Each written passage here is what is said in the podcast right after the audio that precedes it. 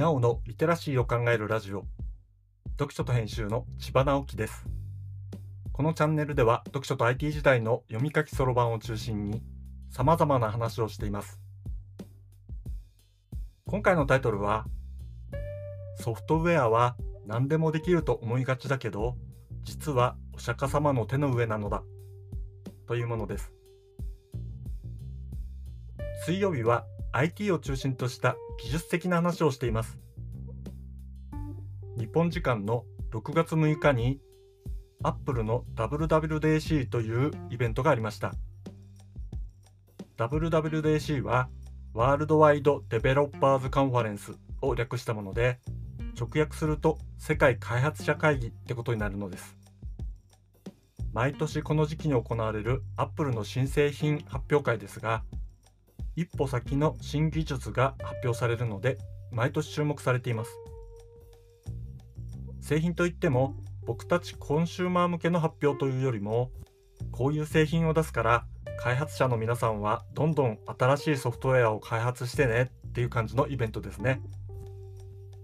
今年の目玉はずっと出るのではと言われながらなかなか出てこなかった Apple の VR ヘッドセットでした。本当に新しいものを紹介するときに使われる One More Thing が出てくる後半を固唾を飲んで見守る感じになりました。というのもこれまでいろいろなヘッドセットが世の中に出てきたけれどマニアの世界にとどまっていて一般に広がらなかったといういきさつがありもっとこなれたものをアップルが出すのではと期待されてきたからです。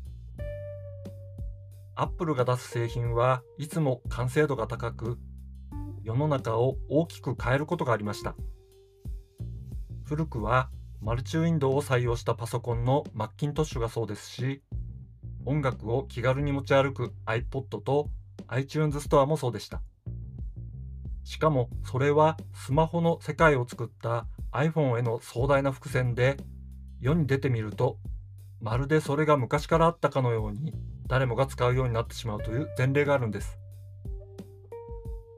腕時計を変えてしまった Apple Watch も前例に漏れませんよね。逆に Apple が製品を出してこないということはまだ木が熟していないのだろうという予測も成り立っていて Apple が VR ヘッドセットを出してくるならいよいよ本格的に市場が開けるという期待もあるわけです。今回発表されたビジョンプロを見た最初の印象はこれまでの他社のヘッドセットよりはちょっとかっこいいなという感じでした。しかしそのユースケースや使われているテクノロジーを順に見ていくとなるほどこういう世界を作りたかったんだということがとてもよく分かりました。簡単に言うとスマホの機能もパソコンの機能も全て持っている新しいデバイスってことになるでしょうか。考えてみると iPhone も iPad も Mac も Apple Watch もシチュエーションに応じて使い分けるけれどやりたいことはある程度単体で機能するものでそれらはかなりの自由度でシームレスに使えるように設計されています。今回の Vision Pro もそういう製品でした。Mac や iPhone とつなぐディスプレイという製品ではなく単体で十分使えてしかも新しい体験を提供するように作られているのです。アップルの出している全ての製品の集大成という感じですね。全然説明が足りていないので、ぜひ WWDC のビデオを見てください。概要欄にリンクを貼っておきます。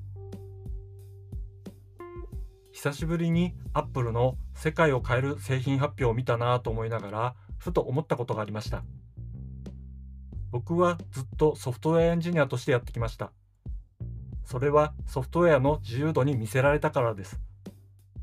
ソフトウェアさえあれば何でもできるという意識があります。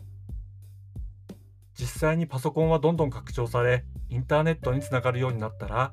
一種の万能感みたいなものを感じることもあるわけです。ただ、それはやっぱり様々なハードウェアとか基本ソフトウェアの上にあぐらをかいているようなものなのですね。例えば、パソコンは何でもできるように見えるけれど、液晶ディスプレイのサイズにがっちり縛られていて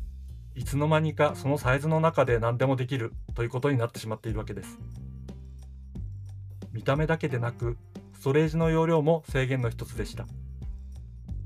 だからパソコンのアプリは作れてもスマホのアプリはいまいちとかどうもバックエンドは苦手なんてことになりがちなのですね。実はとても狭い世界で何でもできるぞと思っているわけです。アップルがすごいと感じるのはあくまで人間の体験にフォーカスしてハードウェアのレベルから広げていくことです。そして世の中をガラッと変えるような製品を出してくるのです。今や CPU まで自前で設計するようになっているわけですね。誰もが自然に馴染んでしまう体験を提供するためにハードウェアに徹底的にこだわりそれを生かすソフトウェアを開発しているわけですね。その上で動くアプリケーションを作るエンジニアも素晴らしい世界を作っているわけですが